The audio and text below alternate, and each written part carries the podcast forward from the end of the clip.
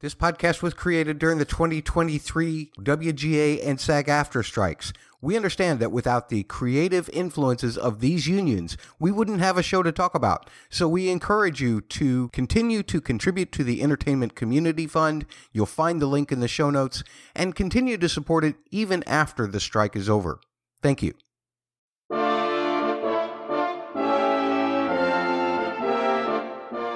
Morgase, the Queen of Andor, has issued the following proclamation. This podcast shall be discussing the most recent episode of Wheel of Time. If you have not seen that episode and do not wish to be spoiled, go witness the Dragon Reborn in the latest episode and then return. So it is written, so shall it be done.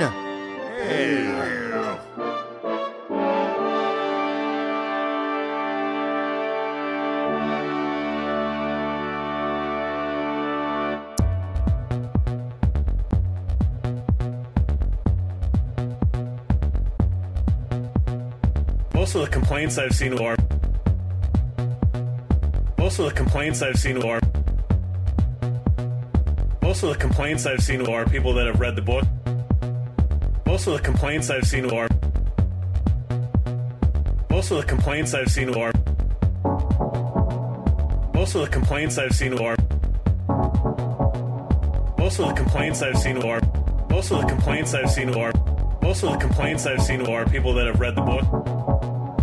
Most of the complaints I've seen are people that have read the book and they're upset about changes that were made in the adaptation. Oh, book readers, go to hell. Yeah. Book readers, go to hell. Yeah. Book readers, go to hell. Yeah. Go to hell. Anything Oh, but go the, to the show. Book readers,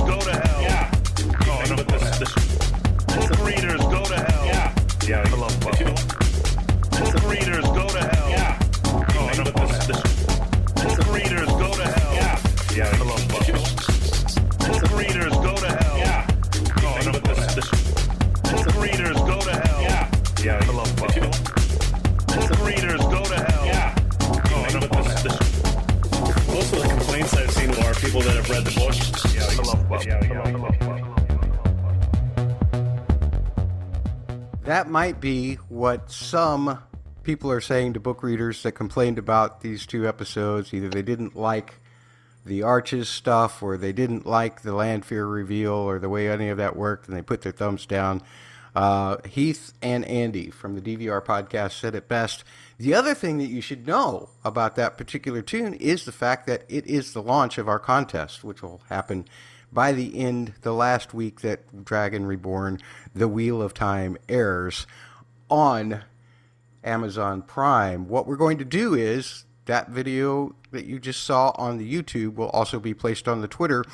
There are four television franchises that were adapted from books that you can see kind of in those colorful little backgrounds.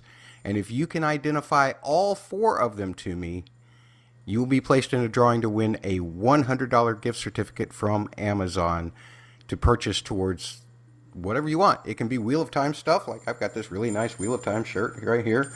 It can be whatever you want to do. If it's like Bubba, who actually Heath and Andy were complaining about, that he was complaining about the adaptation of Silo. Uh, that's right. Uh, and I'm sorry, Bubba, if that video hurts your eyes, because I know that your eyes are a little bit under strain, and that was kind of a little bit buzzy. But uh, anyway, if you can identify all four franchises, there are actually five panels that go through that, but only four franchises. One of them is doubled. So you have to figure out which one is doubled, and then tell me which television series. Don't tell me the book names. Tell me the television series that those books were adapted into, and you will be entered into the contest. Again, 100 U.S. American dollars worth of Amazon prize money. And folks, if you're on YouTube and you don't want to leave your answer in the comments, then you can send emails to mattsaudioblog at gmail.com or you can tweet to me or send an X post to me. That just sounds so nasty. Uh, you can send it to Bust Blockbusters or you can send them to the word double, the letters PHQ, and Bubba will forward them to me. In addition, you can always leave comments, hit like buttons, and all that stuff at Double P Media's YouTube channel. That's the word double, the letter P, the word media. Let's move on to getting right into the rating of these episodes. I am so happy that we got these episodes myself, but we got uh, season two, episode three last week, which is What Will Be, written by John McCutcheon and directed by Sana Hamri. Uh, with a synopsis of Nynaeve faces her greatest fears. Rand seeks guidance on his powers from an unexpected source. And then season two, episode four happened this week. Daughter of the Night, written by Dave Hill, directed by, again, Sana Hamri. Moiraine searches for Rand while Nynaeve mourns her losses.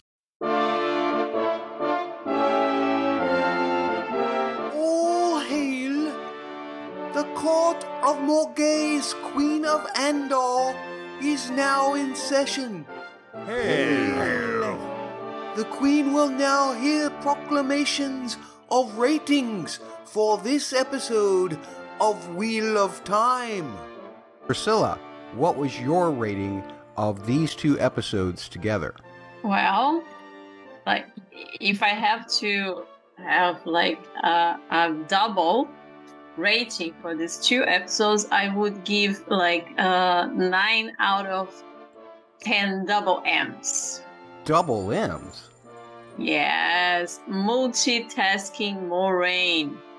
I mean, um, I was I was complaining that Moiraine from the first two episodes was a little bit like uh, I understood that she was depressed, obviously, but I wanted more from her, and finally, you know, I saw some glimpses. Uh, like in episode four, she was finally there. Like she doesn't need to have uh, to touch the one source anymore because she has a dagger and she can have the same she can keep like bullying people the way she likes to do with the dagger she gets results with the dagger she doesn't need she doesn't need she doesn't need any threads of uh, power of like earth of water she doesn't need anything she just needs a dagger and her attitude Well, I feel so guilty because we just heard Priscila go nine out of 10.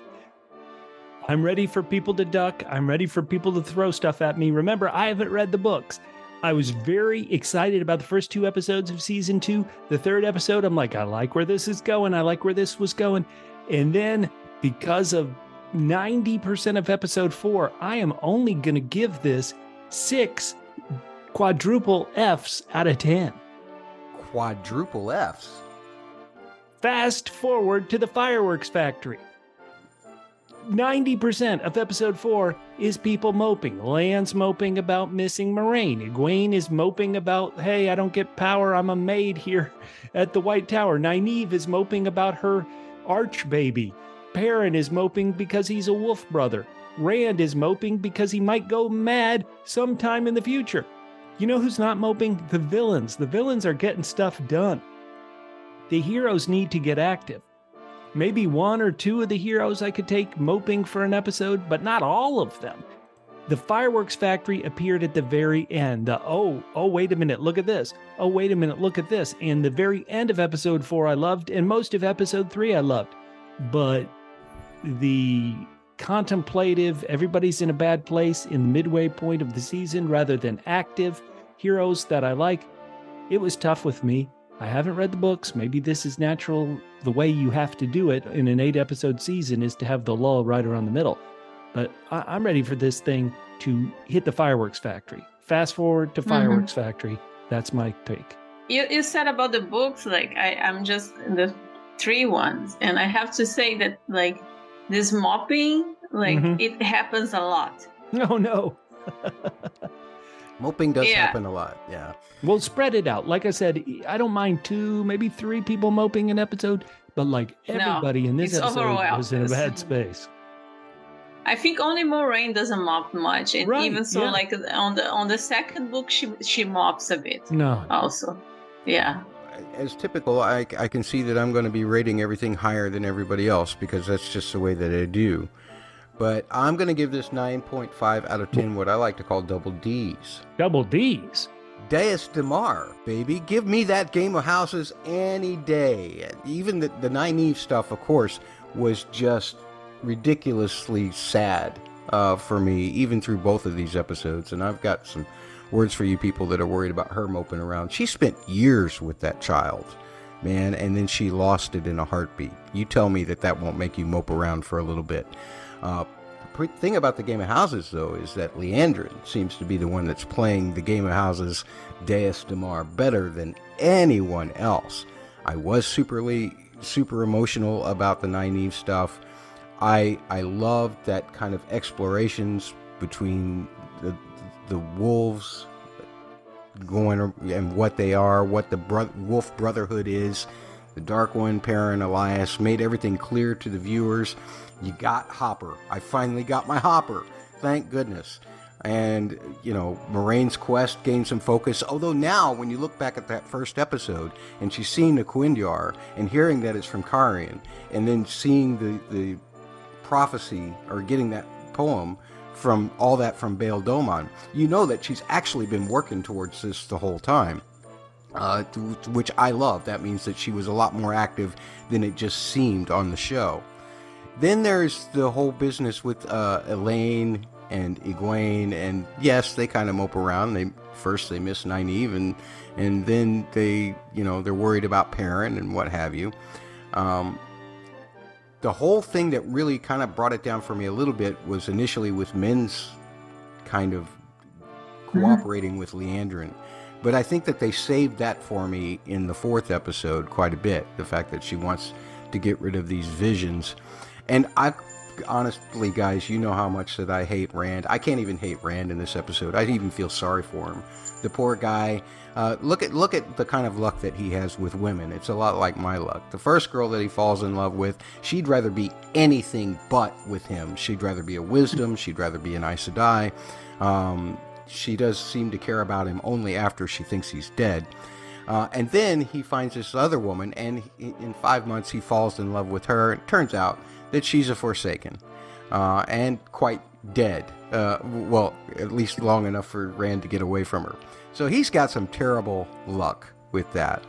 Um, the only things that I took away from this episode was really a point two for the pacing. Uh, I agree with Bubba. There was too. There, most of the stuff was too slow. They could have built that up a little better.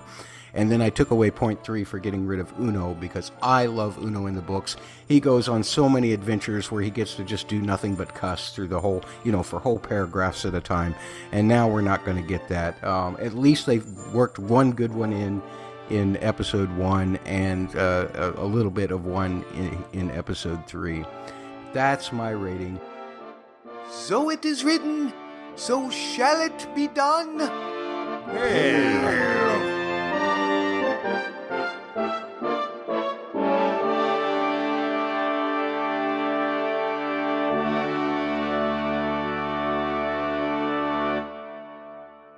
You probably care what Bubba and Priscila think. You probably don't care what I think. But I tell you what, we absolutely care what you think. So please, we want you to contact us with what you thought about these episodes. Even don't wait on us to put a podcast about it out. If you see episode five before you see the podcast for us, go ahead and tell us. How do you do that? Well, you hit up Bust Blockbuster on all socials, or the word double, the letters PHQ on all socials. You can send emails to mattsaudioblog at gmail.com, M-A-T-T-S audioblog at gmail.com, or you can send them to hello at doublepmedia.com. That's the word double, the letter P, the word media. And of course, you can leave comments on the YouTube channel for WP Media, youtube.com slash at the word double, the letter P, the word media, or you can even talk to Priscila uh, at Priscila TV One on the YouTube channels. She does great videos uh, in Portuguese for the Portuguese Portuguese speaking audience on the Wheel of Time, and in the past has made some appearances on other podcasts, as well as us being lucky to have uh, her here with us. That's going to take care of all of the housekeeping. Now, Bubba, I was looking over this because we, we were going to do another Bubba Has Questions segment. However, I don't think that Coach can actually host this because these are some pretty serious questions. This isn't something that we can really kind of joke around about. And, and there's stuff that requires some thought and some talk. Uh, so it's not like Priscila and I can take opposing sides. Well, I suppose we could. Hey, Matt, what are you doing cutting my segment out? I'm sorry, Coach. It just doesn't work this time around. Let's get to Bubba Has Questions.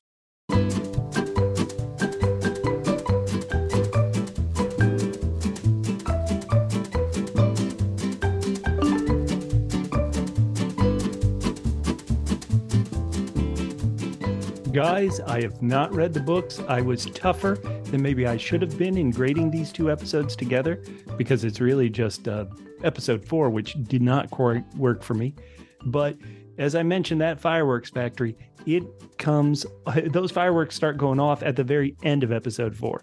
Now, I don't think they were huge shocks, but they were huge. Okay, this is what we're dealing with. This is the story type moments. Selene who Rand has been getting very close with. Rand has she and he Rand have had sparks. They've they've you know they they're hot for each other. Their fiery passion. Okay, enough fire uh, things. Selene is evil, working with the dark one. Liandrin, she's working with the dark one me like i said these aren't exactly big shocks but it sets up okay this is what the story is. This is the stakes our heroes have to overcome. So i did like them but i wasn't super shocked. W- was the fact that Selene is this he you know is this you know one of the forsaken evil people was that a huge shock when you guys read the books? Like in the second book, she appears, right, Selene? And it's she's very different. Actually, she's not like um, she appears basically also like they they have the uh, this other parallel world, the world of dreams. oh yes?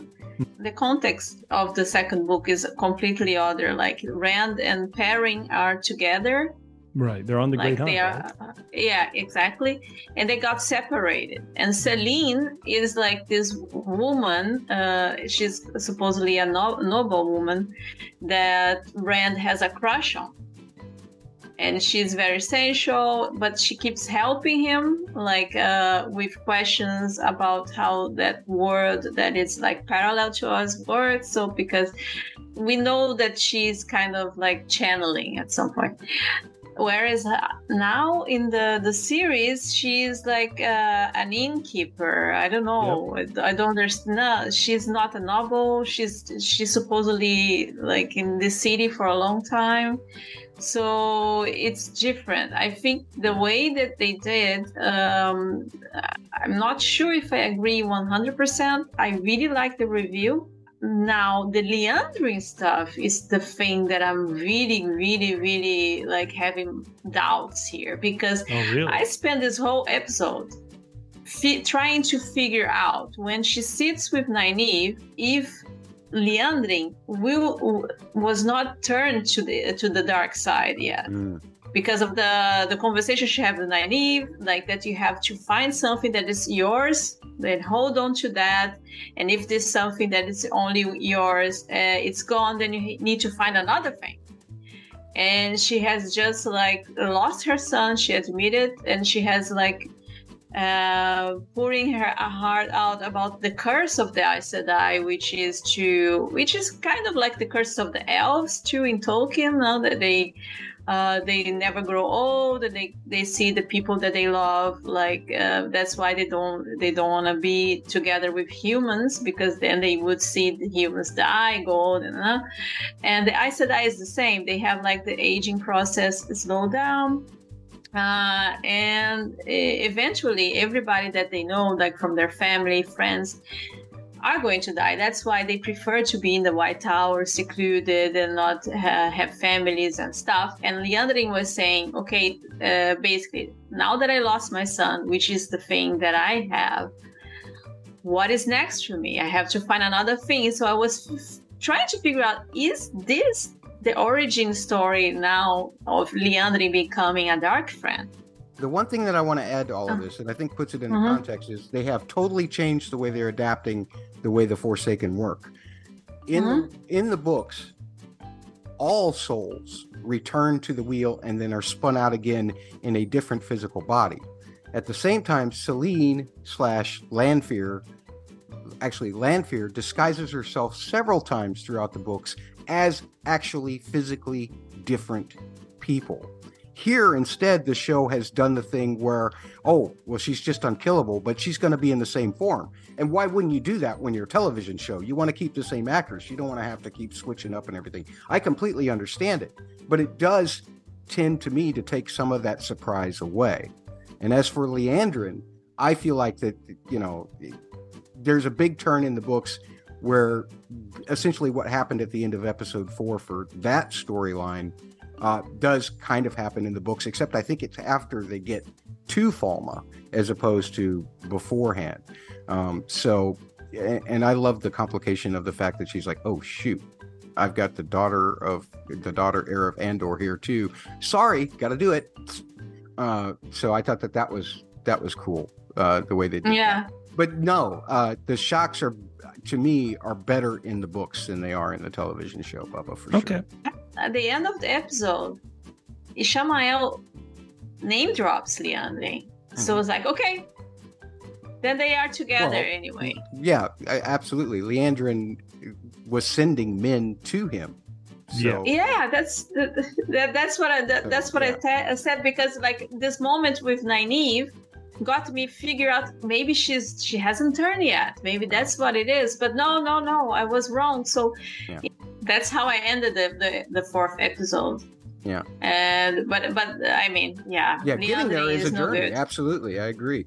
Bubba, what's your next question? Okay, so I've watched the first three episodes, not really caring where on the map anybody was. I didn't really think I needed to know. But in this episode, it really felt like, oh, I should kind of know where everybody is in relation to each other, especially since Liandrin was talking about this attack happening in the West. So I started bringing up the map, the little feature on Amazon, which showed where everybody was. And this is just one map on a TV screen. But it really made it feel like where Matt, uh, excuse me, where Rand was, and then where Moiraine shows up in episode four, it really made it feel like that wasn't very far from the White Tower.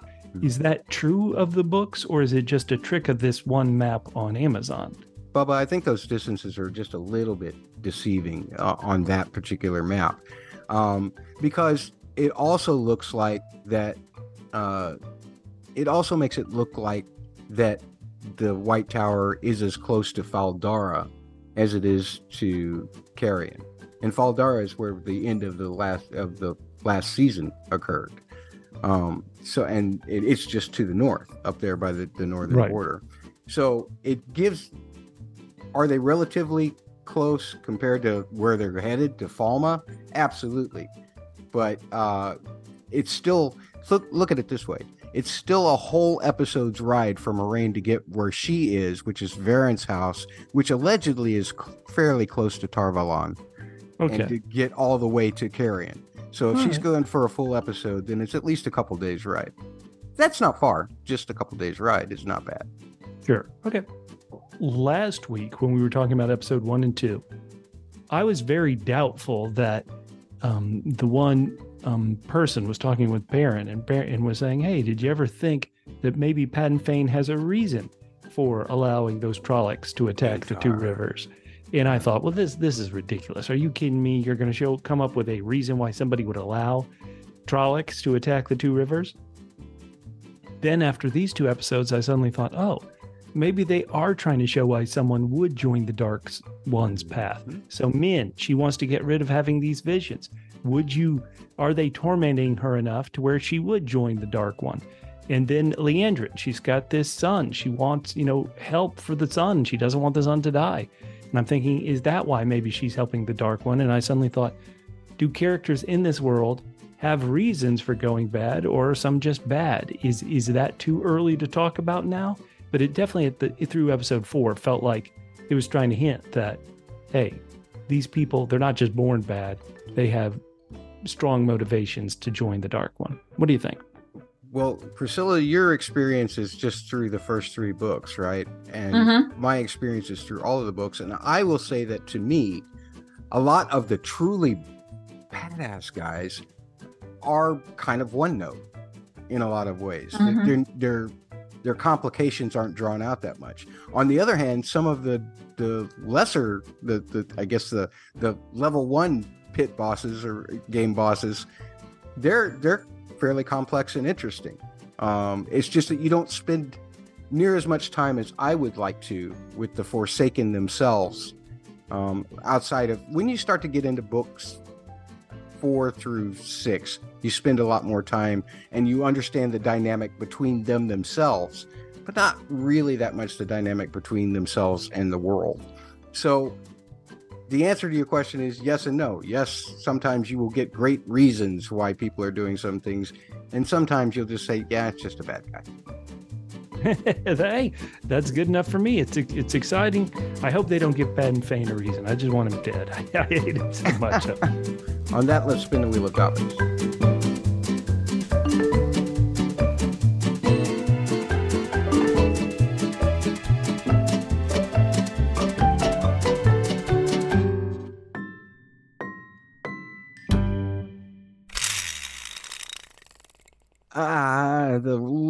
So small. I can't tell where it landed. I know that the subjects are, you know, the ghost of Christmas past, present, and future, all things Nynaeve. Uh, the Game of Houses, Daes Dae'mar, or I'm a Monster Too, uh, which is Rand and Lanfear. Uh, we have one I know on the according to the sheet of paper that says pour one out for Uno and all things Seanchan and Perrin for both episodes. And then we have one that's called It's Miller Time, or maybe it's In Bev Time, depending on your your product preference. Uh, Egwene and Elayne, um, everything you know regarding the the mopping duo there. And what were you going to say on that one, Bubba? I know that when I, I suggested this topic, you said something. I said the Miller time. It's more like maid time. Mm. Egwene and Elayne are like maids in the White Tower, and I'm thinking these Ajah, these uh, Aes Sedai, they're so powerful. There aren't any spells or powers they could use to clean this place, so somebody doesn't have to manually mop. Give me a break. and then for another topic, we have Sherlock Sedai. Uh, that would be Moiraine, aka the best therapist in the history of therapists. Huh. And we have Matt might be a bad bad gambler, but Min is the real loser? Question mark.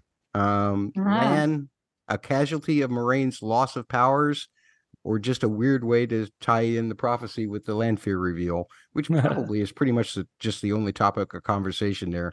And then we'll think if there's anything else that we haven't covered. Uh, but uh, once again, I can't read this. Bubba makes fun of me constantly. He can read it better than I can, and he just had his dice dilated. What does it say, Bubba? Well, I think it is time to pour one out through Uno. Excuse me, for Uno. You know, I gave uh, I gave him a beer, and it just went right through him. uh, I don't, you know, I always say I, I say it too much. I haven't read these books, but I, I did somehow online see Wheel of Time book fans being really upset that Uno is uh, uh no more. He's a new Numo. He's not anymore. But nothing against the character. He he stood out. He was memorable. But hmm to me, it you know, him dying was not a trem. It was it was a moment to show how powerful the other side was, not Mhm. necessarily here's a tragedy for this character that is a TV show or viewer you've become attached to. So, you know, Yeah. if you guys want to mourn Uno, let's have it. I think actually that they should kill more people. Whoa, bloodthirsty Priscila. Let's kill Dang. Nynaeve right now. How about No, it? You want to no. kill Nynaeve? No, no, I don't think you should kill Nynaeve What about she's an Elayne? Can we important kill Elayne? character. Is Elayne okay? Can we kill her? Do not kill her. Um, No, Bubba likes her. No, you should not kill. No, but I, I want more people dying. Yes, I want like a couple of tea, a, a couple more every season. You introduce like seven, then you kill two. You know, just keep the balance. what about Loial? I mean, he'll be hard to kill. I mean, we fake killed Selene this uh, this season. No, yeah, yeah. she's dead, but she's not. Oh, those So- eyes came back open. Oh, yeah. Yeah. in this story, and maybe you guys can educate me on this again. They're called the Scene Chan, the Scene Chan, the the Sean bad guys. Chan. Seanchan. excuse me. Shan Chen. Seanchan are bad guys in this story. And remind me why some of the women uh, wielders of the one power in the Sean Chan have their mouths almost uh, covered and, and prevented from doing anything. Why would that be? Because they they sh- can't tell lies. Why why do you have a woman uh, soldiers with that mouth thing in? it is a form of restraint, Bubba. Uh, it's Okay. the way the you notice that anytime a woman with one of those pieces in their mouth is doing magical things, there's a woman behind them controlling them. They are Mm-hmm. Oh, I essentially the slave master, the slave master Wow. of these people. So they are using these people, these one power wielders, Mhm. against their will and making them perform magic for magical reasons. Um, it, it- Mm. put that on top of the fact that we saw, you know, this whole entourage uh, holding up this huge throne being carried on the shoulders of men Yep. all of those men are slaves. It, it is a slave culture. One of the things about this whole culture, and one thing that I also love, is that Robert Jordan actually said that they talk with a Texas Southern draw accent. Right? It, it, that's that was his description of the Well, then, thank God they've got a gag on some of them. I mean, the Texas draw. Well, yeah, get rid of it. it. but but I love the way that Karima McAdams and and uh oh gosh, what's Uno's wife's name that plays the character of Alwyn? Anyway, I love their American accents. I love the woman pointing Uno out, speaking in an American accent, because these people say you're squatters. We were here first. That's the big argument of the Seanchan. We want to be here first, and that oh that to obey, to to await, to serve. I mean, it's a pledge to slavery. These are despicable people, uh, and I can't wait to see something happen to them. All righty. Well, well, our heroes that on that side of the story are all about to be slaves, except Perrin. Now, this confused me a bit, and it makes me fear for Perrin. He's like put on almost in his own wagon, and then Ishamael comes to his wagon and says, Hey, the more wolf you are, the more you're on my side. Then almost immediately after that, the uh, the other wolf brother frees him. And so I'm thinking, is this other wolf brother a dark friend? Is he working for Ishamael? It doesn't feel like it in episode four, but it, it definitely makes me worry for Perrin. He is going to have to go nonviolent if he's around these evil people who want him to do their bidding. Well, um, like Bubba is uh, afraid that Perrin might turn to the dark side. Is that correct? Because Well, of the he- wolf brother thing. That's what it feels like. Like, yeah, you are Uh-huh. an, you are an animal. You've lost all control. And is this uh, remind me of the person with Perrin, the other wolf brother?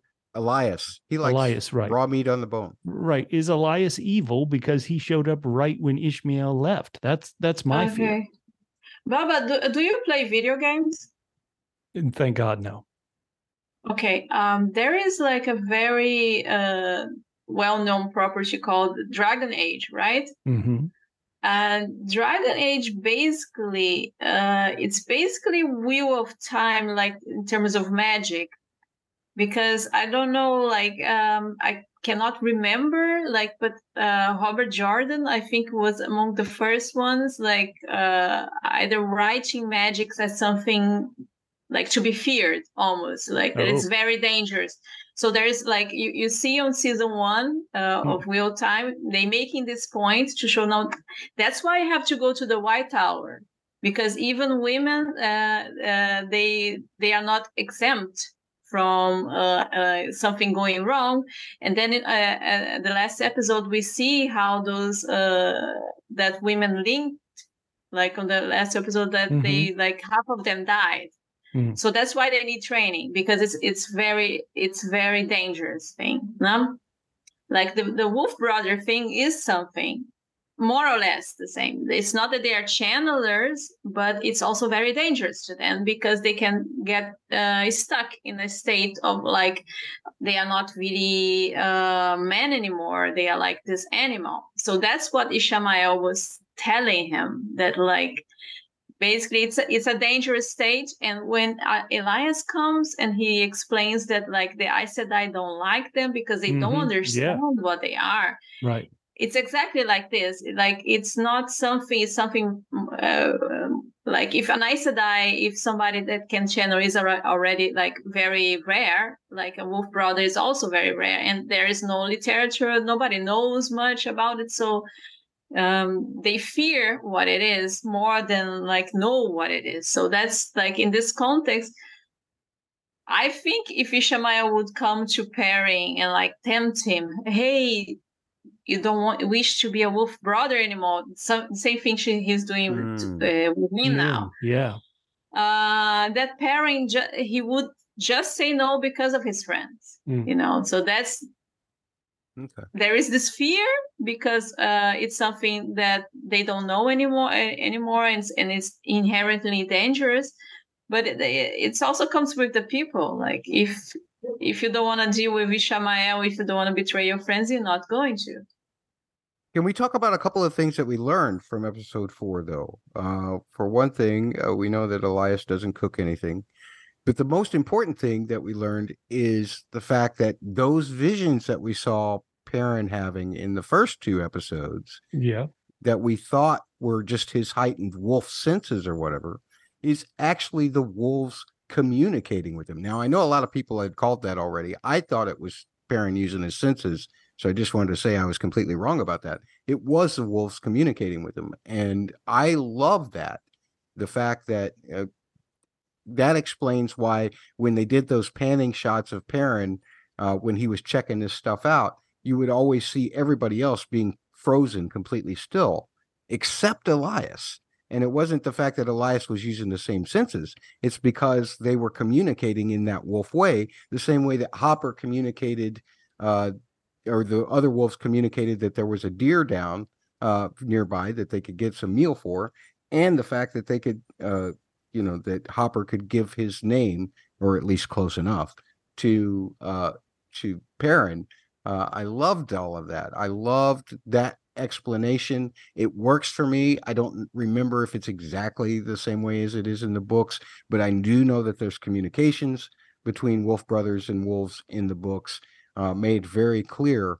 Uh, we'll have to see to what extent this goes, but at least they've laid the groundwork for it uh, for future uh, encounters uh, with wolves, whoever they may be with.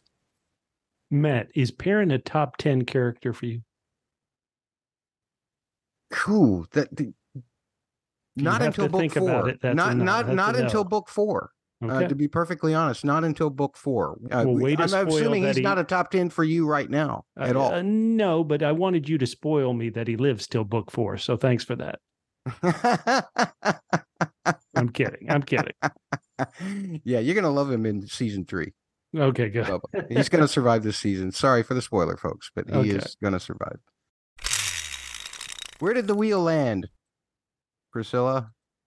oh so Sherlock Sedai Moiraine the best therapist in history of the therapists of therapists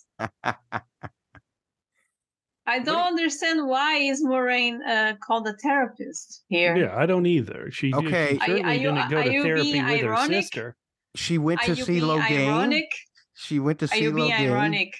Okay. Yes, I am Okay, being ironic. okay, she went okay, to see all right. Logain and offered him a knife. A way out of his misery, right? Yes. You don't tell Yeah. your patient to not to commit suicide. That's why Yeah. she's the best therapist in the history of therapists.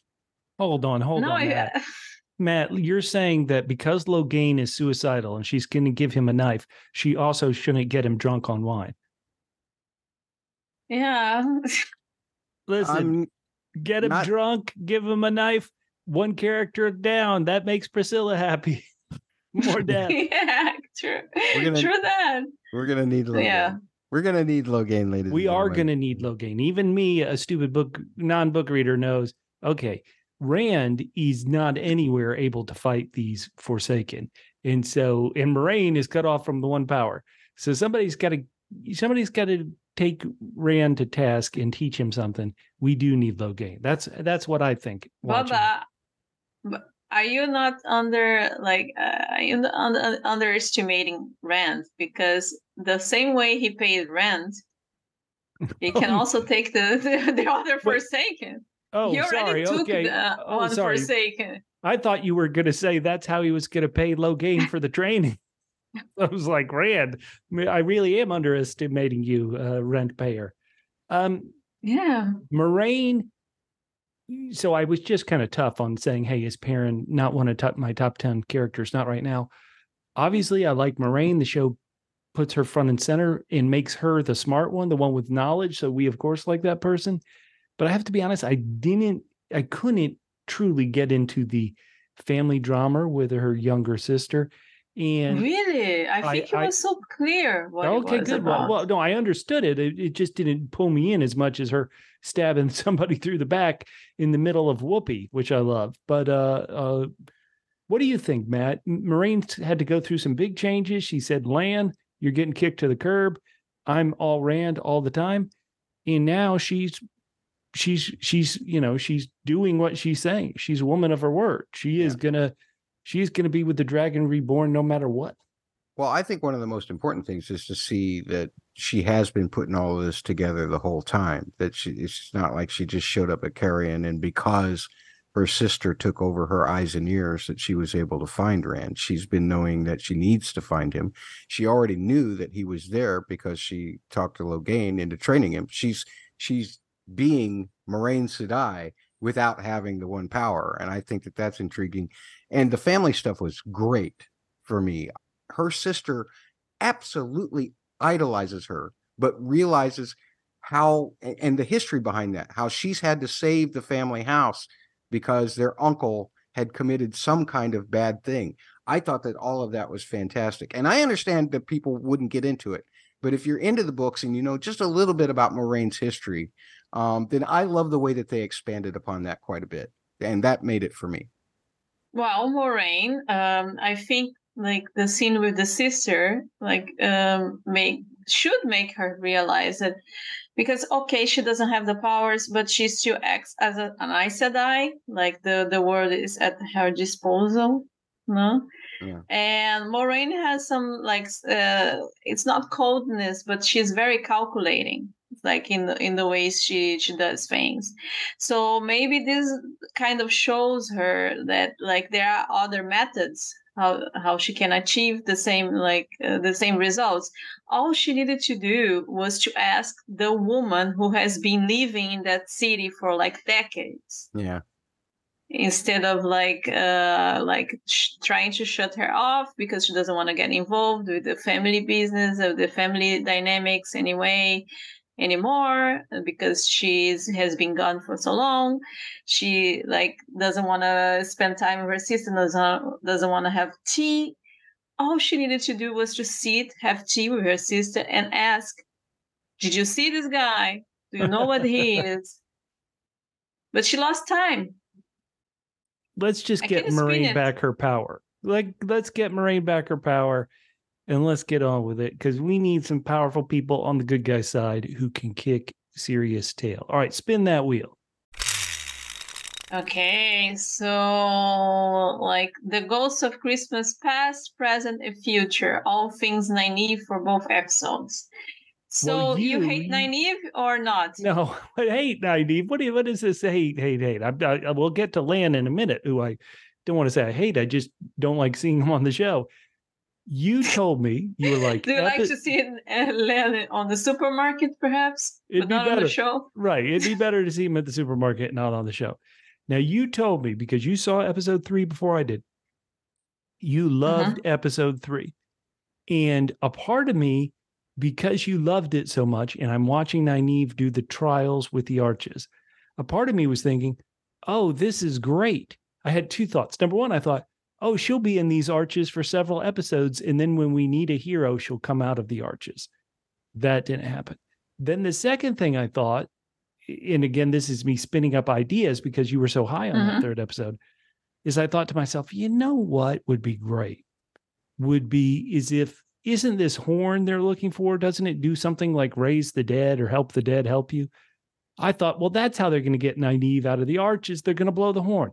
That didn't happen either. Instead, it was Nynaeve hmm. using the one power inside the arch for like, you know, I don't know if I'm describing it correctly, but using the one mm-hmm. power inside the arch. Is that, and maybe this got lost on me, is that like a big no no? Or is that like she did something impossible? She called on the one power inside the arch. What, which one She is did something impossible, okay? basically. Well, then, heck yeah, let's I, go. I didn't understand the first time Mm. I saw, even on my review, I was like, who Okay. opened it? Was, and I thought because they, the way they cut it, I Mhm. thought that somehow like Egwene had managed it, but then she like got exhausted and she passed out. That's Right. what I understood, and and then Nynaeve came. But no, uh, several people said, no, no, no, it was Nynaeve, and I watched again, and it's in fact it was Nynaeve, and this is this is supposed to be impossible. That's why they have Aes Sedai on the other side to open it. hmm Oh, okay. That's exactly why. Yeah. Oh. She has so much raw power, Bubba, yet uh, she can't use it because of her block. You know, uh, she either has to be angry or afraid. And in all of those cases, or especially in that case, she was angry and she was afraid. And she took out some Trollocs, and, and at the same time, she reactivated the arches in a way. So I loved that. I think what's more compelling is what is it that Nynaeve fears? What is it that she actually fears that comes out of those arches? And that is, to me, being helpless. Mm. She's uh, uh, being, someone who is unable to help. In all of those situations, she was a child. She wasn't able to help her parents. She she was not allowed to be the wisdom and to, uh, or couldn't didn't have the Aes Sedai powers to heal the plague in the second one. Right. And she watched all of her friends die. Not only that, she had spent years in that arch for her. It had been years and had that bond of family with Matt, with Perrin, with Lan, with that child. I man, when she came out and she had that blood all over her shift, I just fell to the floor. I I died. I, it was Yeah, it was the blood of the of her of her daughter. child. It was the blood of her daughter, and it, it was just awful. And so that's why when people got onto this fourth episode about Nynaeve moping around and whatever, I'm like, you spend years with your child and then suddenly lose them and tell me you're not going to mope around for a few months. Uh, she got back on her feet pretty quickly, as far as I'm concerned. Maybe too quickly. I would say, because I'm one of those people that said "Oh, too much moping, is that yes, she lived through them, but she knows, in the way I understand it, I know that was just a vision. You know, she in that fourth episode is any part of it real? Is any part of it real? If any part of it is real, they did that didn't come across to me. That was, hey, this is a future what may be. Yes, it came And across so- that way to you. But if you live it, if you develop those emotional attachments, Yeah, but I those did. are I- just as real as if it actually happened. uh-huh. You don't believe it. Okay, fine. We, we'll But when I wake up agree from to a disagree on dream- this uh, one. let, let's be clear here. Bubba has like a cold heart. Yeah, that's not a surprise. But I'm saying a dream can affect me, and then I wake up and I realize, oh, it was just a dream. Yeah, but you don't have you Um, don't spend years in a dream developing emotional Yeah, attachment. hold on. Did you see Inception? You do spend years in dreams. Fair enough. I give up. I give up. What else about 90s in these episodes? Uh, anything else? I, I love some of these rules, um, which are brought up in the book. Things like, you know, uh, once you begin, you can't stop or you'll be thrown out of the tower. Um, things like these are Terran and that many Terran Grial are simply avoided because they're dangerous. Now, somehow they've known these, uh, this, how this one works for some time and they can use it effectively. Another rule was that no one uses the no one will be able to use the rule the the one power in the arches well we broke that rule now um and just all kinds of the, the the ritual there's one black bucket there's one white bucket you know? All all of all of your sins will be cleansed and all sins against you. Just don't tell us. Basically just don't get too personal and don't tell us. We, your your sins are your own. We don't want to know. Um all of these kinds of things are stuff just straight from the books that i just absolutely love that they included and the washing and and the different buckets. That third bucket's got the ancient Aes Sedai symbol on it I just want to say that like they they managed to have, in my opinion, the exact the best blend of what is in the books and what you can change from the books with Nynaeve.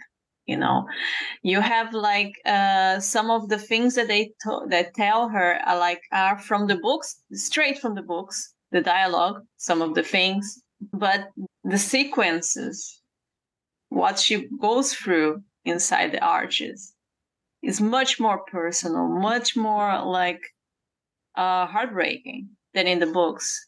If they could ever manage to capture these two things in the way, the perfect mix that they did the, with Nynaeve and the Arches for the whole series, that would be great. Can we ask talk about Nynaeve's choice at the end of episode four? Is she free to go with Liandrin and just split up and leave and be like, okay, I did the arches. I'm going to go As help an my accepted, friends. she did say in the episode, as an accepted, she's allowed to leave the tower. Even though her color hasn't been decided, she's currently walking around in white. Is she a white Ajah? What's well, going on? She's here? got those cuffs on now, which are the multiple colors, which means she's about to choose an Ajah. She also now has a ring. She okay. doesn't have a stone in it because she hasn't chosen her on Ajah. Okay, so she could just leave if she wants to. She could say, Yep, peace out. Anytime she wants. Got to help my friends. Later, losers." Anytime she wants. Well, wait a minute. If they have to do what she says, Yep, if she then says, "Come with me, along with losers," they would go. Yeah. Okay, there. Yeah, it's it's it's all, all a lot of crazy, stupid technicalities. But the sergeant ordered orders the privates to go. Actually, the sergeant said, "I'm not going to order you to go, but you can you can come." And Egwene says, "I volunteer." So there you go. know, just like and, the army. And I love Egwene. I, I mean, maybe this is more for an Egwene topic, but I I just love her motivations finally being made clear because in the books, um, it's not quite as can we say? It's not quite. It's it's more self-serving. Yeah, like um like she's more ambitious, Right. I would say. Right. But like they changed a lot uh in the Egwene um story that it makes sense for the TV show Yes. Egwene. I agree. Unbelievable, Bubba. I can actually read this. It is Miller time. Uh, you want to talk Miller about time. Egwene and uh, and Elayne? Do you have anything? I just love Elayne in these episodes. Yes.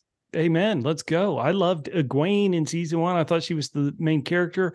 I love her new partner in crime, Elayne. They really, once again, don't seemingly have much of a story on their own, but I am so excited for them to get active. Uh, I don't care if they're allowed to or not. Let them leave the tower. Let's let these young wannabes get out there and start using the one power for some good. That's what I want to see. And I think they make a good pair and a good odd couple pair. Mm-hmm. Now, Bubba, you are like you, you just want to see people kicking ass, right? That's what you want to do. Uh, yes, and other people receiving that. Yes, kicking. You know, those are two wants to see different the bad guys get their butts whooped. That's what he wants. Or to see. or the good guys. It's okay if the good guys In- lose. Hold on. Do you want to see somebody mopping for any more episodes? No. Let's That's a quadruple roll. M, Bubba. I mean, it's it's mopping, moping, and making magic. It's mopping You- time. It's Do you just want to see like more Rand. mopping? Not, look, Okay, then. anytime Rand, anytime Rand appears, there will be some mopping. This I can tell you. That is It's true. automatic. Like he's like he leaves a mess everywhere. I got to pay the clean up. rent. Get the mop. he's terrible. I have to admit. Okay, hold on, hold on. Matt, we I keep going top 10 on you. I'll pull you in Priscila as well. Egwene or Elayne, do either or both make your top 10 so far in this show in these characters? I want to say yes for me. In the show, Yes, uh, Yeah. yes, definitely in the show. Okay. Um, yeah. yeah my my love for either of them depending on whether they live or die uh varies greatly as i read the books but okay. uh it goes wildly from one extreme to the other sometimes but uh in the show so far there is absolutely nothing to hate about either of them uh, and i would definitely put i think i would put Elayne probably in my top five Whoa. yeah and men too To be completely Yeah. honest, like in terms of motivations, I think Egwene, Egwene might be the most consistent Oh, good. of them all. Like in the show, hmm Yeah. in the show, you know, Yeah. like Matt comes and goes. Rand is just like, nah, I'm Rand, you know. everybody hates Rand. Nynaeve, it's not. I don't. I don't hate Rand. I just. oh that's right that's I just Ian, sorry. wish. I just wish he was a little bit different. You know, just that. And Nynaeve has her ups and downs, and Perrin is struggling. So Egwene is just like, I'm Egwene. I want to do this. It might not work, but I'm trying. Heck yeah. I love that. I like that too. Yeah. Excellent. Yeah. Um, I one of the things that I really loved and that was exemplified really well for me as far as Elayne goes is that sense of diplomacy because Elayne has that throughout even through my reread I've re-noticed it that she understands how to make people see a a a way through something. She's helping Egwene in that way in episode 3 um even in episode 2 with the with the kind of you know is it a jealousy issue or not Mhm. and I I loved the way that Elayne does all of this. Poor Bubba, your eyes just must be killing you. I'm sorry, brother. Um, and especially when I'm talking about Elayne or Elayne and and the light off of my glasses is bouncing right into your No, no, no, no. Sorry. It's it, listen. I It- you know, I that wanna look make- on your I face wanna- told me like, can we talk about anything but Elayne? no, So no, I'll no. Sorry, sorry, sorry. You're right. This stupid thing I'm wearing because of my uh, dilated eyes is annoying me. But I I love these characters. You could talk about them for hours. I'm not gonna. I'm not gonna Um, be negative. But you look good with this strange thing on your eyes.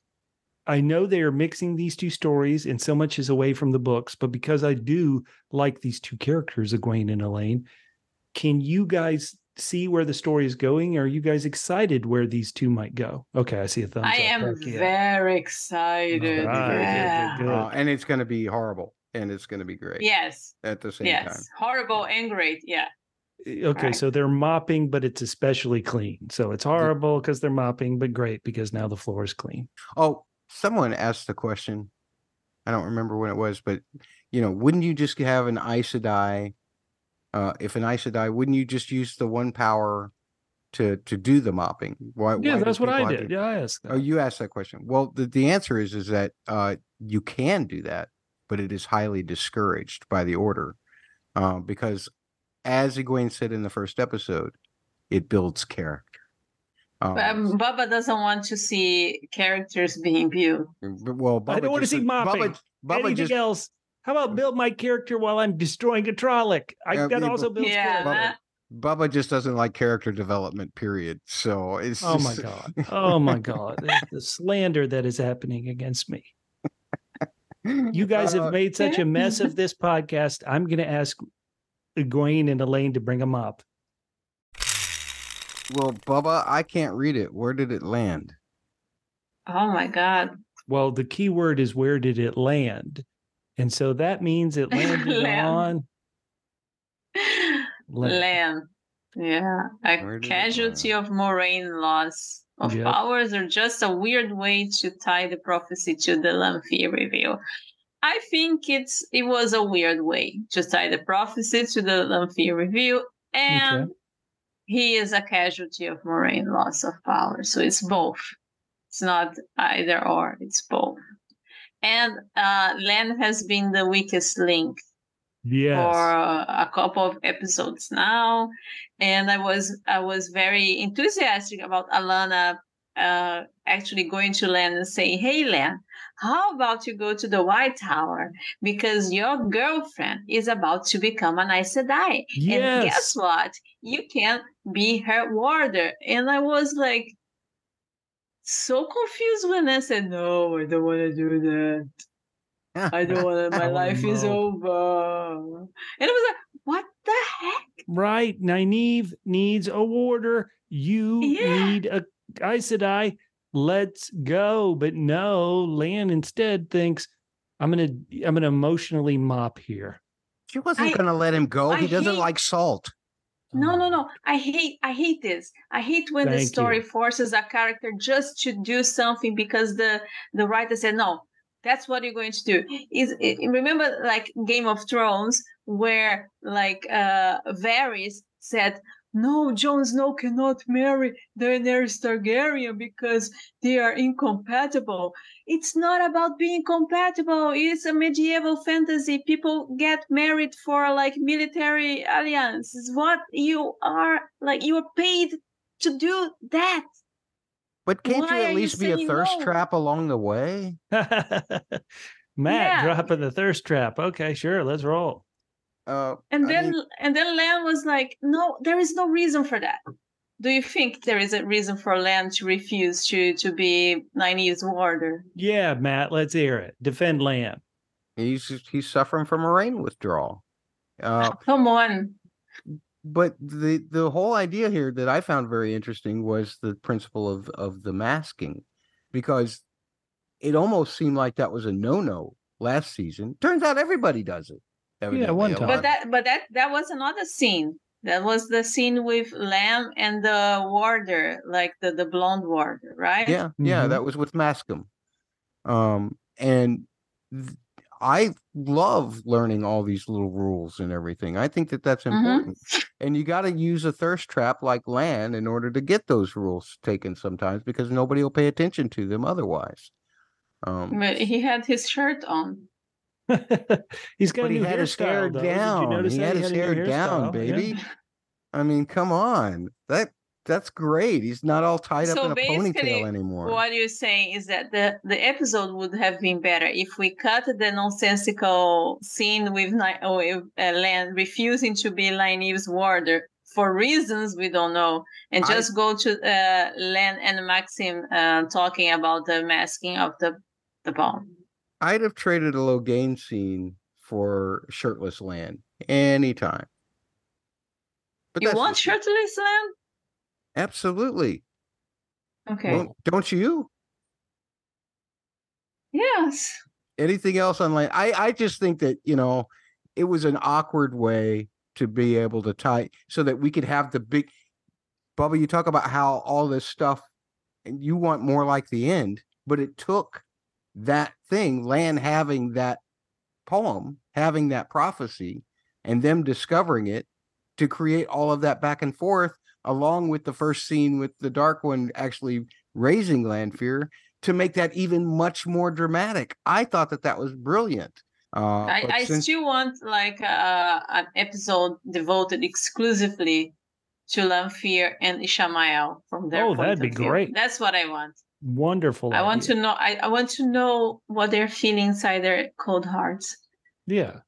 I mean, they've been trapped inside these pieces of, you know, stone, for so long. yeah. You know, get out and stretch your, you know, get out and stretch yourself. You know, kick back, find a, a hot young ginger and get busy. That's what Yeah. Lanfear did. I want. I want to know exactly what Ishamael is has been doing this past this past He's six, been, months. he's Six been months. keeping he, he's been keeping that beard on point. You know, there is no miss miss snip in that beard. Definitely goes to see the hairdresser. Right. And then Yeah. and then I should point out Selene slash Lanfear. Her hair is the darkest black. Eh, it's unnaturally black. So You know- black I that think it's she almost is blue. wearing a wig, right?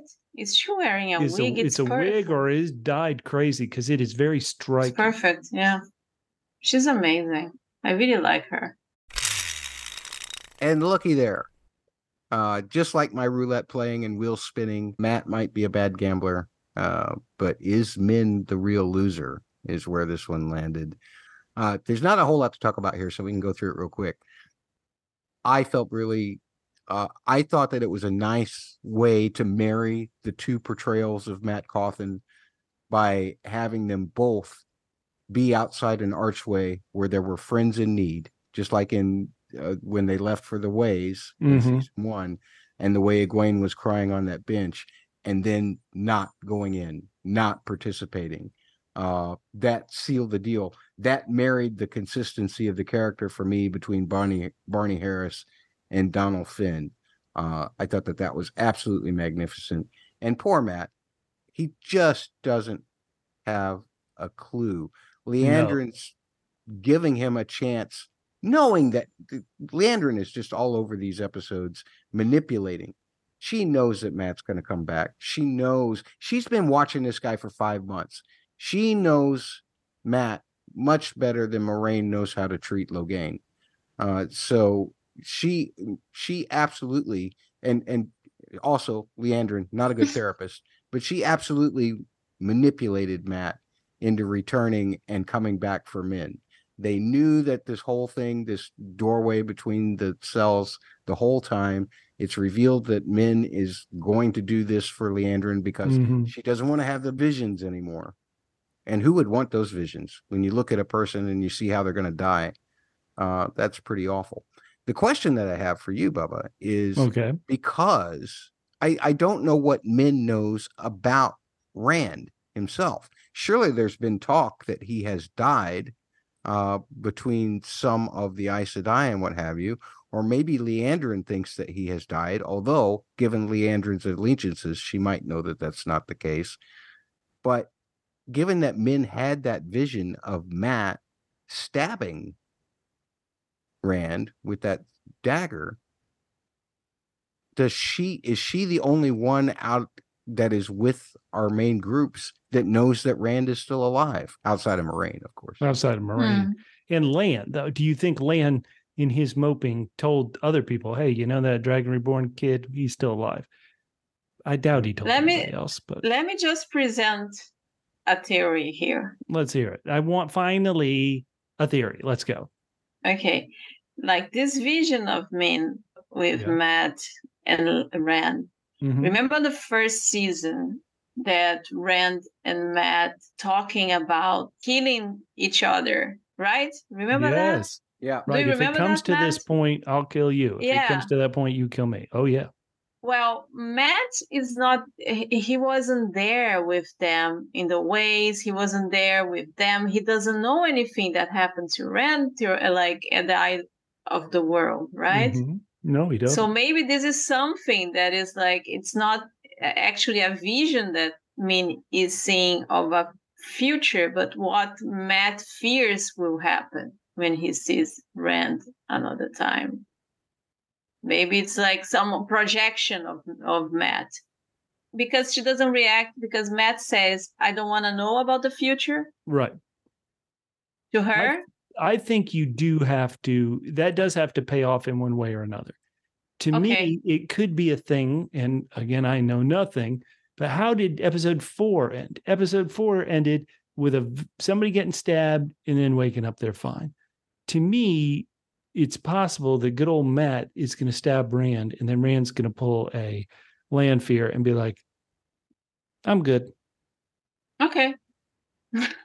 That's the shadow Yeah, maybe Rogat's had- blade, though. So I thought it was what it was implying that is, if he turned, if he's seduced by that blade again, it could Oh. mean Rand's death. That's the way that I Mm. interpreted it. All Uh, But again, that's just an interpretation. I like what you guys are saying too, so it's as good for me as as any. Or maybe they're just playing around. Yeah. Maybe it's just like, hey, stabby, stabby. Right. They're doing, they're reenacting uh, Hamlet. And they're like, hey, this will be the scene. I'll be Polonius and you pretend Julius to stab me. Caesar, yes. Matt, from the way you talk, I think that Min might be in your top 10. Is that true? That this poor woman suffering from these visions who's going to turn to the dark side is in your top 10? Yay or Min nay? is absolutely in my top ten. I She's been in my it. top ten since I book one. it. Whoa. Okay. Yeah. She's very cool. Yeah. She's Wow. very, very cool. Um, they're not Mhm. quite getting the cool. uh, the- They are getting some of the cool from the Mhm. books in into her in the television show, but I'm hoping that they get more. And I don't know with her going with Matt and all this what this means for future storylines. I don't know what's going to be cut. I don't know.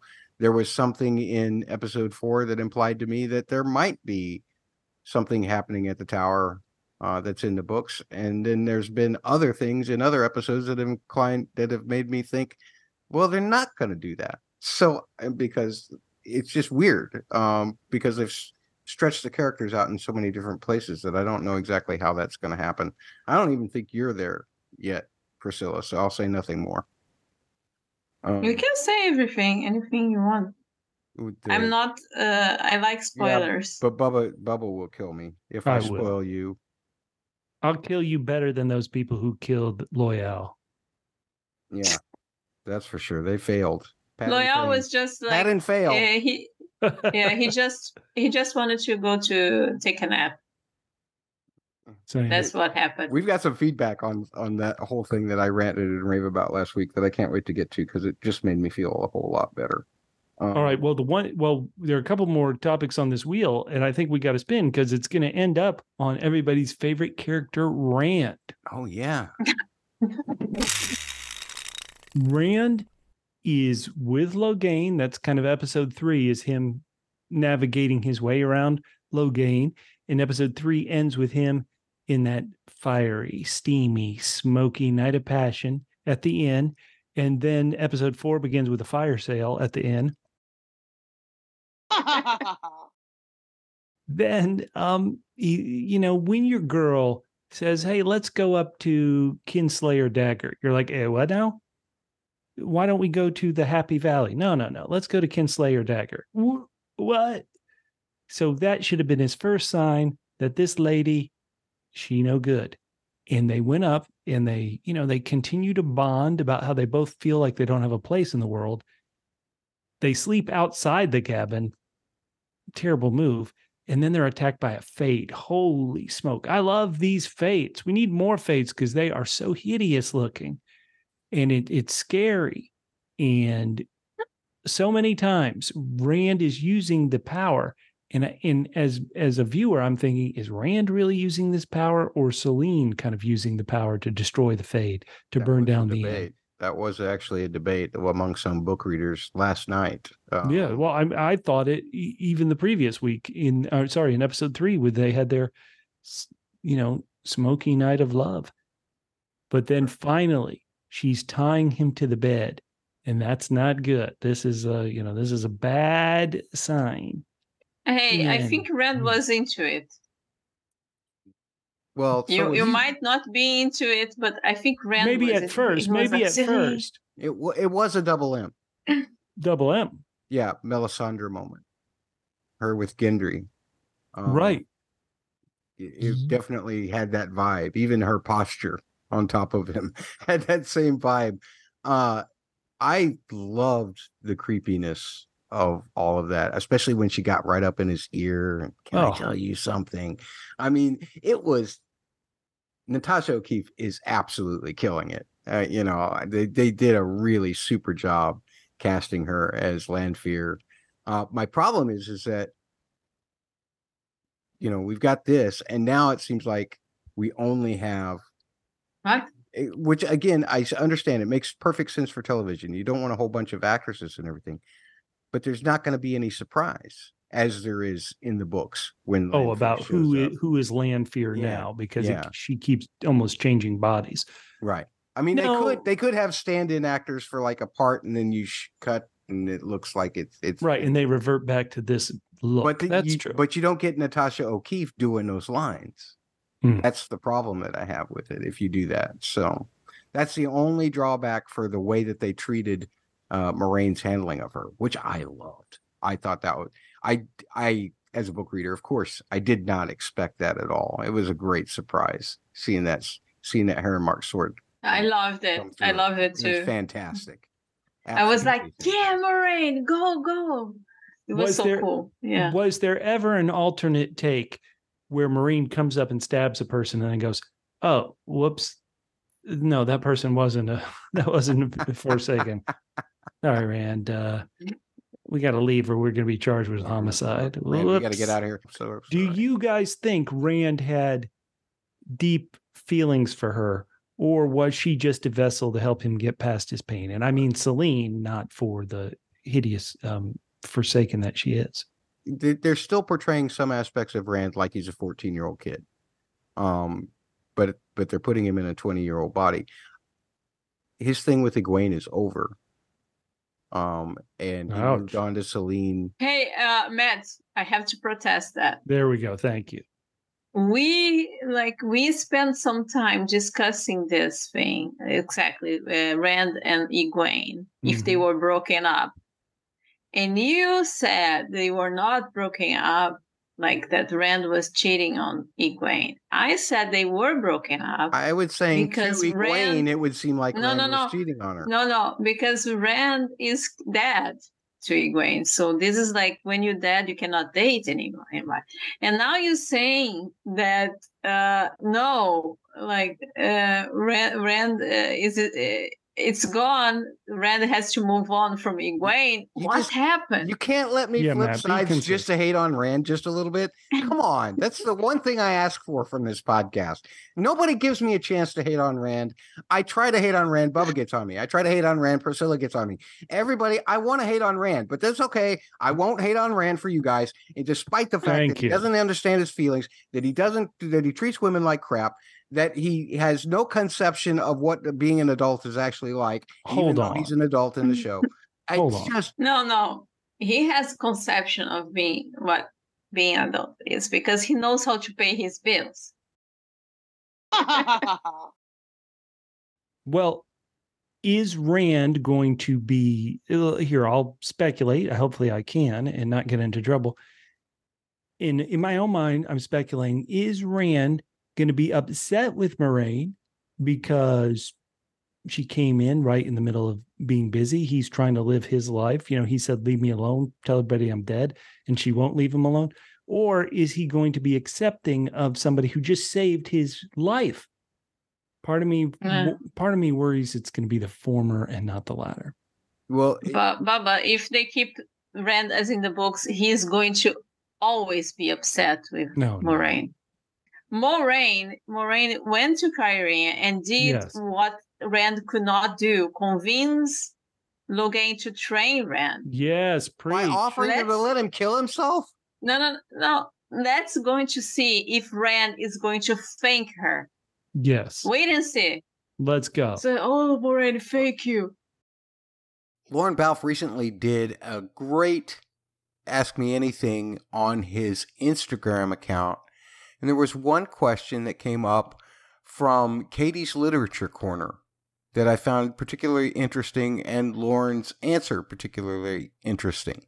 Katie asked, while composing season two's score, did you adapt and create new iterations of character themes to parallel how they are growing and changing in the plot? And Lorne's answer was there is a darkness to come of the characters, so a new tone is working within their themes. The same with strength. Now, I find this very interesting because I think we found at least one example of this in the third episode regarding Nynaeve and Lan's theme. We all heard it back in, was it episode seven, I believe, where Nynaeve went and had the dinner with Lan and what kind of qualifies as his family, his adopted family, so to speak. And this lovely theme played as they continued to fall deeper and deeper for each other.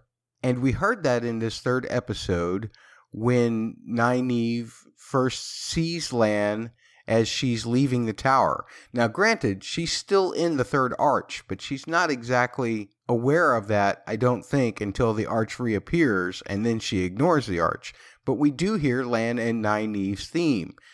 One thing that happens is before Nynaeve realizes that it's still part of the arch, everything in this part of the theme is very happy. It sounds like its normal version of the theme, like this.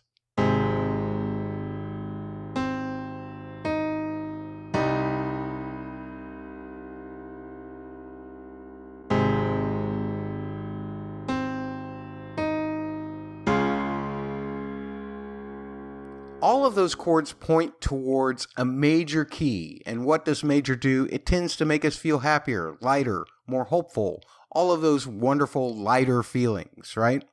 This opposes the way that minor chords make us feel. Minor chords make us feel darker, sometimes sadder, sometimes scarier. So when we hear a happy sound, we even as an audience get fooled into thinking that maybe this is really happening. Maybe they're going to get together because we know at that point that Lan has been sent away by Moiraine.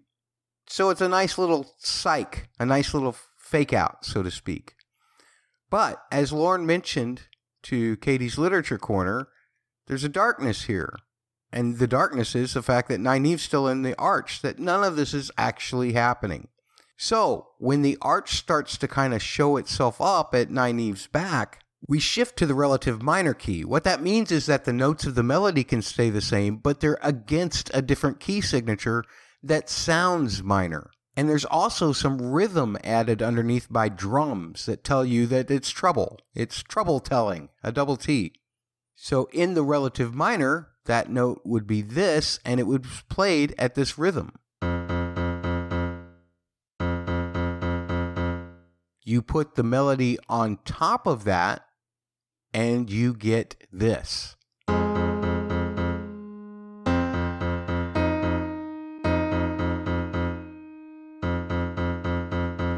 Again, it's the exact same notes, but it's not the same harmony, and that creates a different emotional context. Love the way that that works. There was something else that Lorne was asked about the Seanchan theme, and I'm sorry I didn't get who asked this question, but it essentially was Lorne answered what the Seanchan theme was about by saying that it's almost kind of an inversion of the Aes Sedai theme, which is kind of the main theme of the show. We talked about that in last week's musical analysis and how it was applied to Moiraine. But let's examine exactly what the similarities and the differences are. How does the Shan Seanchan theme invert from the Aes Sedai theme? Well, first let's look at the full Shan Seanchan theme. It sounds like this.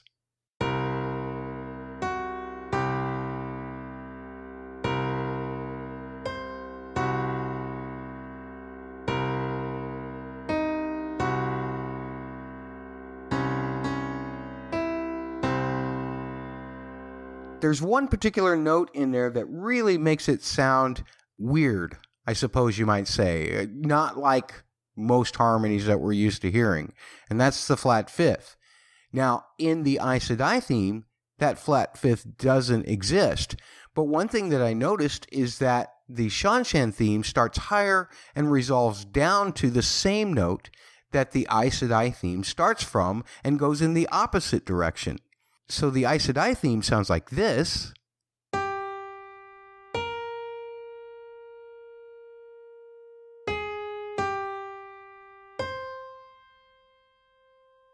And you can hear that there are some similar notes, but you can also hear that the Seanchan theme tends to go lower, it tends to dip down, whereas the Aes Sedai theme tends to go up.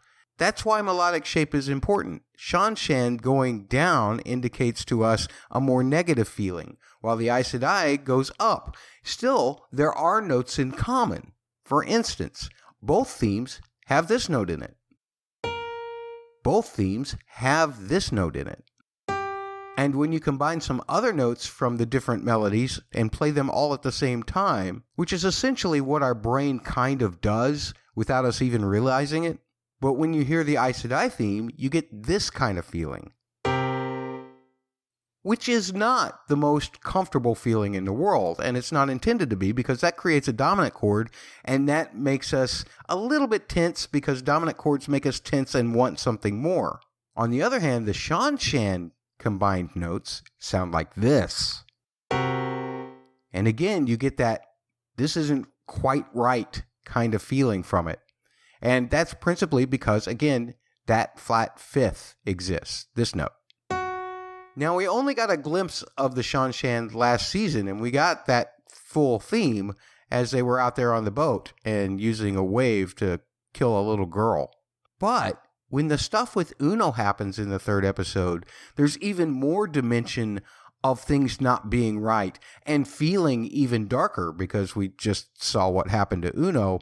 As everybody bows, there's an additional chord that's added in there that fits with the rest of the melody, but doesn't really fit with the overall harmony that we're used to there. And that's the chord that I'm going to leave you with. We'll be back with another segment here in just a second.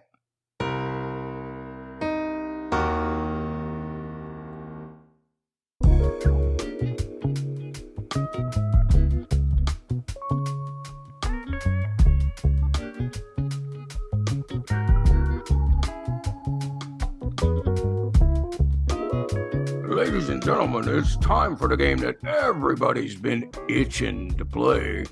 It's that sexy scene where we try to identify the most lecherous scene in these episodes that we're reviewing. Let's begin with our first contestant, Priscila. What was that sexy scene for you in these two episodes? Um, I think there is no contest. It was hands down the revelation that Rand al'Thor is into bondage. Well, Like uh, he was he was into it. He was ready to go, but uh, Selene had to talk about monsters and what's not. Uh, she killed the moon. She killed the moon. Yeah, it was like it was like a turn off for him that she could channel. I really enjoyed me some Gamelin barbecue, but that's just my fetish. Bubba, what was your fetish in these episodes? well, you take two lovely young women and they're grabbing their hands around some wood and mopping. Yes, that's it. It's Elayne and Egwene mopping. I, I will never forget that. That was the sexiest scene. Uh, as for me, Well, you didn't let me introduce you, man.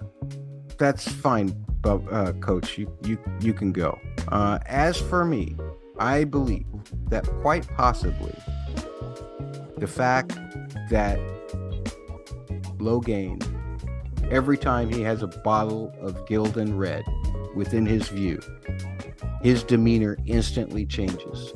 He is ready to suck that red down. He wants to savor each and every drop of that Gildan Red. Much in the same way that anybody else would look at their lover.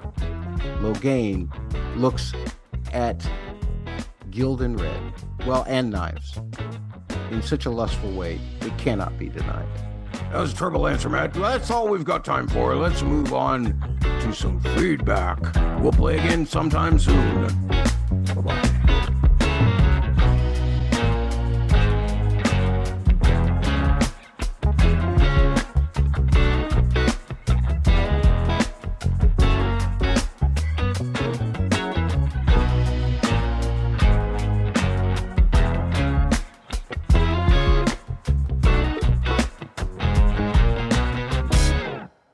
So we have some wonderful feedback coming to us this time around, mostly from our YouTube videos. We want to say thanks to Mila SN 2010 for just stopping by and saying welcome back. We appreciate it. Uh, here's our our first bit of feedback regarding Wheel of Time in general and our excitement about the first two episodes. Glenn 9593 says, I couldn't disagree more with you guys liking Wheel of Time. It is hands down the worst thing I've watched this year. And I saw Secret Invasion. I read the books when they first came out and then a few times after, and they're great. That's what makes the TV show even worse. But even if I hadn't read the books, I don't think I'd like the show as my main complaint is how boring the show is. Well, Hmm. it sounds to me like you and Bubba should be friends. Uh Glenn 95 93. Uh because Bubba, No, but Bubba yeah. thinks all but five minutes of the fourth episode was pretty boring too. everybody is entitled to their opinion. Everybody likes certain things and dislikes certain things. I thought season two was a step up. I thought the first three episodes were really good of season two, and I do think the where we're going at the end of season of episode four is exciting. It's just in this one sliver of time, I am with Glenn on episode four being a little slow, but it, it most likely Glenn hasn't even watched episode four, so we're fine. Probably so. Glenn, maybe eh, eh, I don't even know if you're watching this podcast or listening to this podcast, uh, whatever. But uh, hopefully, I would ask you to just try and give it a chance. That's just me. Uh, Rent Rantalamore, uh, that's a great name. Uh, says loving season two because it has complex characters, costumes, and Selene. Uh, so that would be a quadruple C, I believe. Whoa, quadruple C, good work, Yeah. Rant. I really like I really like this new character, Selene. Very good. Selene. Yeah, absolutely. Uh, let's see, Bubba. Can you tell me? Because this was directed directly at me. I probably should read it, but why don't you read it so it'll sound like you're actually coming down on me? Okay, so this user with the name Tralfamadorian agent is is responding to Matt. Matt had mentioned that Egwene was seemingly being with Rand in the first season, you know, as a as a sex partner, but being uncomfortable in season two, seeing these other Aes Sedai like Alanna in bed with her warders. So this person wrote, I think there's a lot of gradients between having had sex and being comfortable with walking in on a threesome. It's not a binary between being a prude or a libertine. Fair and uh, I agree. Yeah, Matt, But you that- learn a new thing. Yeah, know. well, you know, I and just like that, white is the what? The absence of color. So No, it's all colors. I got to go back and check the tape. I got to check, go back and check the tape on that. Uh, so one of the things that that I did that in it, this is a failure of mine to communicate. I, I was also talking about her conversation with Alanna, and Alanna thinking she was talking about sex, uh, and discussing sex directly with Egwene when Mhm. the when Egwene was just trying to uh, come in and learn uh, about a weave. On top of that, there is something in the books, and this is why it was in the book reader podcast and not in the TV pod- podcast. But I'm going to put this here. There is an aspect to Egwene in the books that is very much this is not proper for anyone else, except when it happens to me, and then that's fine. So that was something else that I was trying to get at. It was the fact that uh, which is one of the things that drives me uh, Egwene crazy or drives me crazy about Egwene, as I mentioned earlier, is the fact that there are so many things. If my point is this, if she was having the threesome, it would be absolutely cool, but because someone else is having it, it's not cool. That's what the I thought that Rafe was trying to say in the subtext to give a nod to book readers is all I'm saying. All Hmm. but it doesn't work well for it doesn't work well for the show because Egwene has had sex with Rand. Hmm. maybe the sex with Rand was just like something forgettable. She doesn't consider it was Oh. like You sure you don't want to do a Rand hater segment? she just doesn't consider it was like sex. Right, It she was just said like that- she's that- still virgin. Wait, That doesn't cover the rent for her. You're you're in there? I I knew I knew a girl that she was like that. She's like her first time wasn't good, so she was like it doesn't it didn't happen. Uh, Jen Liz sixty two forty eight says book reader, and I'm loving it. I liked most of the first season, but it did have its problems, and this is a big improvement. Excellent. Yes. Uh, Dwayne Swab, 3420. Uh, this was in response. This is my absolute favorite bit of feedback that we got. I was complaining about Loial recovering from from the Shadar Logoth blade. And Dwayne Swab, 3420, says, In my head canon, Padan Fain stabbed Loial in one of his pockets that was filled with books. Oh, brilliant. Yeah. Brilliant. Loial was irate that his previous time was ruined, but he was alive and rue to the loss. I love that because Loial in the books does have he just carries so many books with him. I don't know how anybody get a knife in there. Uh, finally, geometrics. Uh, that's with a zero and then a, a one and two X's says this show is so horrible. Stop shilling. Pooping on the podcast. I would Mm. love to. Yeah, please pay us to shill, please. Yeah. Yeah. Yeah, I wanna, I wanna, yeah, I wanna, I I want somebody to pay me as Rand is paying Selene. Whoa. Folks, a late addition to the feedback of the podcast. We did take a poll when the episode first aired and asked people to rate it between marvelous, good, fair, and poor. The majority of you voted good or marvelous for a total of 50% for marvelous, 31.8% for good. And the rest of you voted fair or poor. Actually, more people did for poor than they did for fair. Fair, once again, only got 4.5%, while poor got 13.6%. So, the majority of us did like the episode. Um, some of them felt like Bubba, some of them felt worse about it than Bubba. Guys, we are Yeah. halfway through the season already. Wow. We are halfway through the Yeah. Wheel time. In just two weeks, we've managed to, to see four episodes. There will only be eight. Uh, and that's great. It's great that we get so many episodes, but it also means that soon it will be over. But what I want to know is how do you guys feel about the season so far? And I know that by discussing a couple of episodes together, you can probably put it together a little more easily as a listener where we're at Mhm. overall. But Priscila, um, if we're at the exact halfway point of the season and you consider the whole Lanfear thing kind of the mid-season finale, did we do a good job with these first four episodes overall?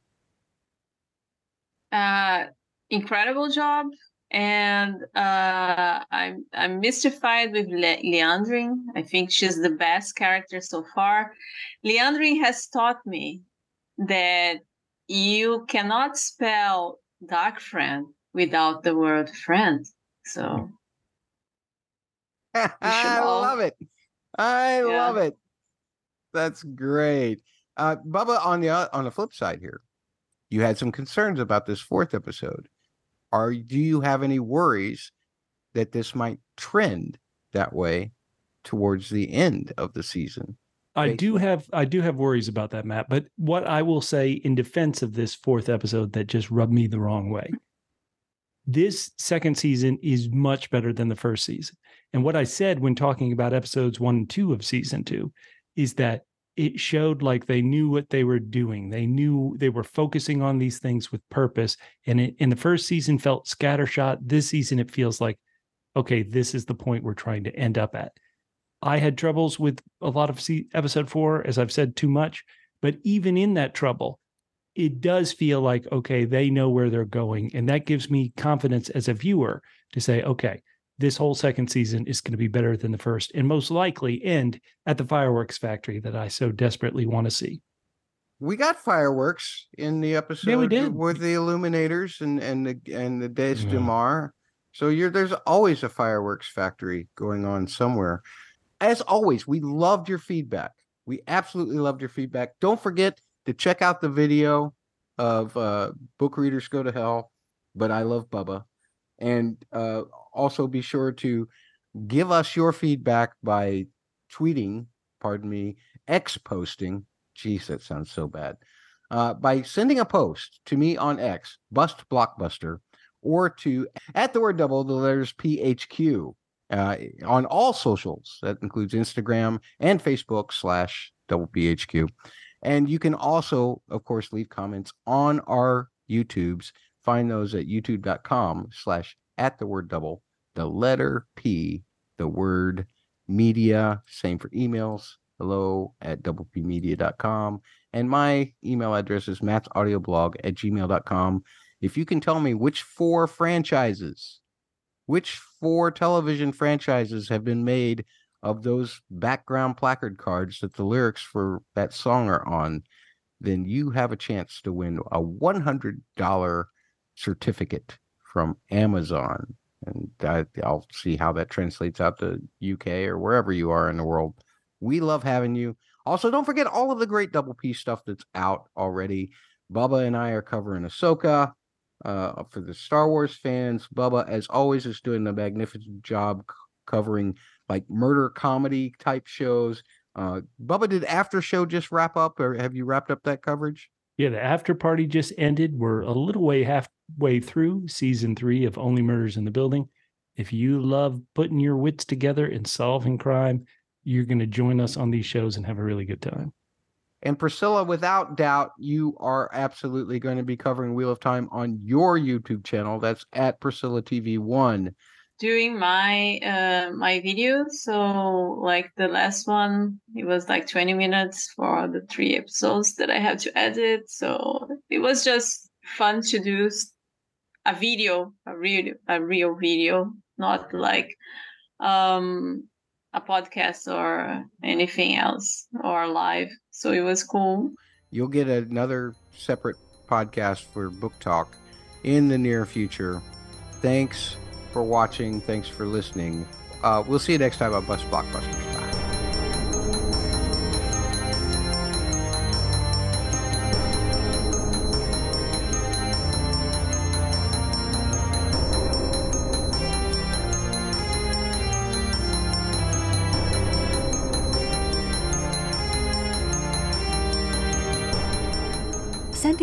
To Matt's audioblog at gmail.com and find all back episodes and other information at mattsaudioblog.com.